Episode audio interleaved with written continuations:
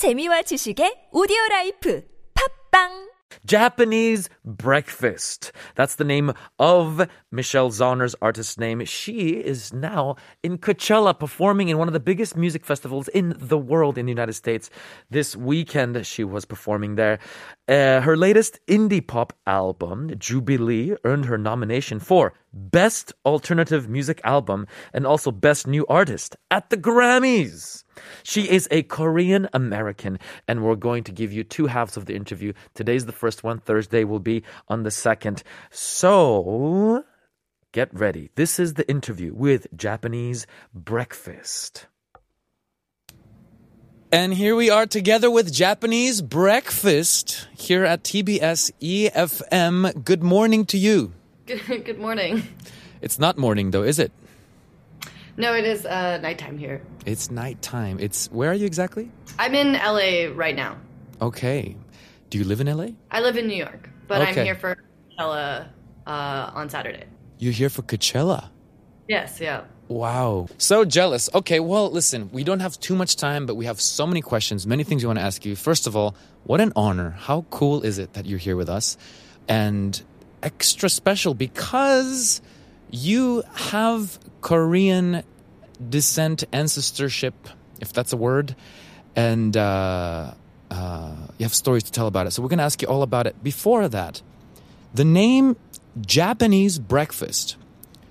You are half Korean, is that right? Yes. But you chose the name Japanese Breakfast.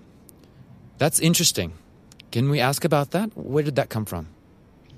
Yeah, so I named this project in, I think, twenty twelve. It was originally a side project from another band that was my focus, and it was just a place to kind of put out really lo-fi demos. And I called it Japanese Breakfast because at the time I was posting the songs onto Tumblr, and I was following a lot of mm-hmm. blogs that had posted pictures of, um, like, animated GIFs of Japanese mm-hmm. uh, food. And so I thought it was just like a really appealing idea, and uh, yeah, that's that's how the name right. came together. So it's not that you were raised or anything in Japan or have some Japanese. You just like the idea of, of Japan there. Um, I mean, I enjoy Japanese breakfast, and I play what is, what? Uh, some Japanese foods, but uh, uh-huh. yeah, I don't have any cultural tie there. Okay, okay. Um, amongst the uh, many questions we're going to get into about music, first of all, I saw from some other interviews you did or somewhere I read that uh, uh, you want to come to Korea and like be here for like a year and learn Korean. And is that still on? You still want to do that? Yeah, so I was born in Korea. I was born in Seoul, and uh, I, I grew up going there every other summer with my mom for six weeks. So I, I've spent a lot of time in Korea, and my, my mom's whole side of the family lives uh, in Korea. Uh, uh. So, you know, my mom always used to say to me, like, I think if you spent six months to a year in Korea, you would finally become fluent in the language. And I've always really hated myself a little bit for not um, fully becoming fluent in Korean. So I think either next year or the year after, for my second book, I'd like to write about learning the language. Right. And speaking of second book, you debuted the your first book last year. And the book is related to your Korean side. Uh, the book is called Crying in H Mart, a memoir. Tell us, can you tell us a little bit about the book? What is it about without spoiling it, I guess? Yeah, I mean, um, in... In the U S, there is a Korean supermarket chain called H Mart, and in twenty fourteen, my Korean mother was diagnosed with stage four cancer, and I moved to Oregon, where I grew up, to live with her as a caretaker for six months, and unfortunately, mm. she passed away. Mm. And part of the way that I connected to her memory and, and part of my grieving process was learning how to cook Korean dishes. And so I would go to H Mart and buy Korean groceries and learn how to cook these dishes that my mother would prepare for me as a child. And I had so many memories of going to Korea as a kid and, and the food that we ate together. And so H Mart became this sort of um, almost like this holy place for me to remember my mother and, and grieve. So the book is called Crying in H Mart. Right. First of all, sorry to hear about your mother. Um, what kind of dishes specifically? Like, do you remember? So uh, this is in the book, but, um, you know, weirdly, after my mom passed away, um, you know, I, I, I took care of my father. I would prepare these, like, very heavy, heavy American meals. Mm. And yet the only thing I wanted to eat after she passed away that made me feel comforted was chachuk, because that was the, one of the only foods that my mom was able to eat when she was going through chemotherapy. Mm. And that sort of set me on a path to start learning all of these different dishes um, that we used to love to eat together, kimchi, mm. jjigae, like jjajangmyeon, kalguksu, all these different things. Um, and it was just a really therapeutic process. And eventually I learned how to make different types of kimchi. And uh, yeah, it was just a really special part of my life for the past six years. That's deep. We got into different types of kimchi even. Most Korean people don't. I know. You know, so that's that's you've gone way down the rabbit hole there. That's really nice. Well, uh, you said you want to write a second book? What's that going to be about? I didn't read that anywhere in any interview. I didn't know at all. That's new. So I, I would like to, because so much of this past book was about um, memory, and that was really challenging for me. It was remembering all of these different uh, experiences of my childhood.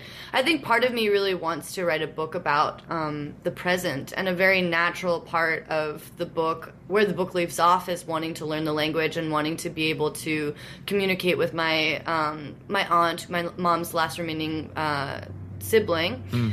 And so I would like to move to Korea uh, for a year and document the process of, of learning the language in my next book. Wow. When? I think either next year or the year after. Okay. Okay. Well, you know, uh, this is beyond being professional, but hit me up. I speak Korean yeah. fluent. My Korean's fluent, and I've I've taught Korean, and I know how the Western mind works when it comes yeah, to learning. Amazing. How long did it take for you to become fluent, do you think? Uh, I don't know. It's hard to say. My mother tongue is Japanese. And so in terms of wow. grammar, I didn't have a problem. And that's hmm. that's very helpful. But, you know, it's it's not like a point like, oh, I've arrived. You know, some someday you realize that, oh, I'm speaking Korean. Or you're on the mm-hmm. phone, you talk to somebody, and they say, oh, what? You're a foreigner? I'm like, yeah. Oh, I couldn't tell. But do you tell. remember like a turning point for you where that happened, or...? I, it probably existed, but I don't know. I have no mm. idea. I have no idea. I, I cared a lot about pronunciation more than anything else, which is a huge thing, which makes people That's feel... That's where like I that. think I have maybe a bit of a leg up, because I already know how to read and write, and of course I know some Korean, and I feel pretty confident in my pronunciation, so I think even just having that confidence will really help set it moving faster. I just need to be uh-huh. immersed all the time in it, and, and I think the only... If I don't make it into a project, it, it will never happen, and I want to do it before it's too late. Right. Well, I don't want to put you on the spot here, but I'm going to. 한국말 할 줄 알아요? 한국말 할 수 있어요? 한국말 조금 알아요. 오, 발음도 괜찮구나. 발음도 좋다. 그러면 금방 배우겠네. 그러면... 어, 지금 누구랑 한국말 같이 할 수 있는 사람 있어요? 사람 지금 없어요. Okay. Hmm. All right. I don't That's why I need to go to Korea to like 친구 많이 만나. Yeah. No, you're great. You're great. You're, it's great. I know I didn't mean to put you on the spot. Your whole body language just changed naturally. Okay, cool. So of course, uh, you can tell that you already have most of the basics. Then you're going to pick it up right away. Listen, we want to talk about music. Let's talk about music in a second. We're going to take a short song break now. We're going to hear a song from your album, Softer Sounds from Another Planet. We chose the song Boyish. And we're going to come back and talk about also the difference between how you used to write stuff that was maybe more dark, and then you got a bit brighter. Am I right to say that? 맞아요. 맞아요? 맞아요? Okay, let's hear the song Boyish by Japanese Breakfast from the album, Softer Sounds from Another Planet. We'll be right back.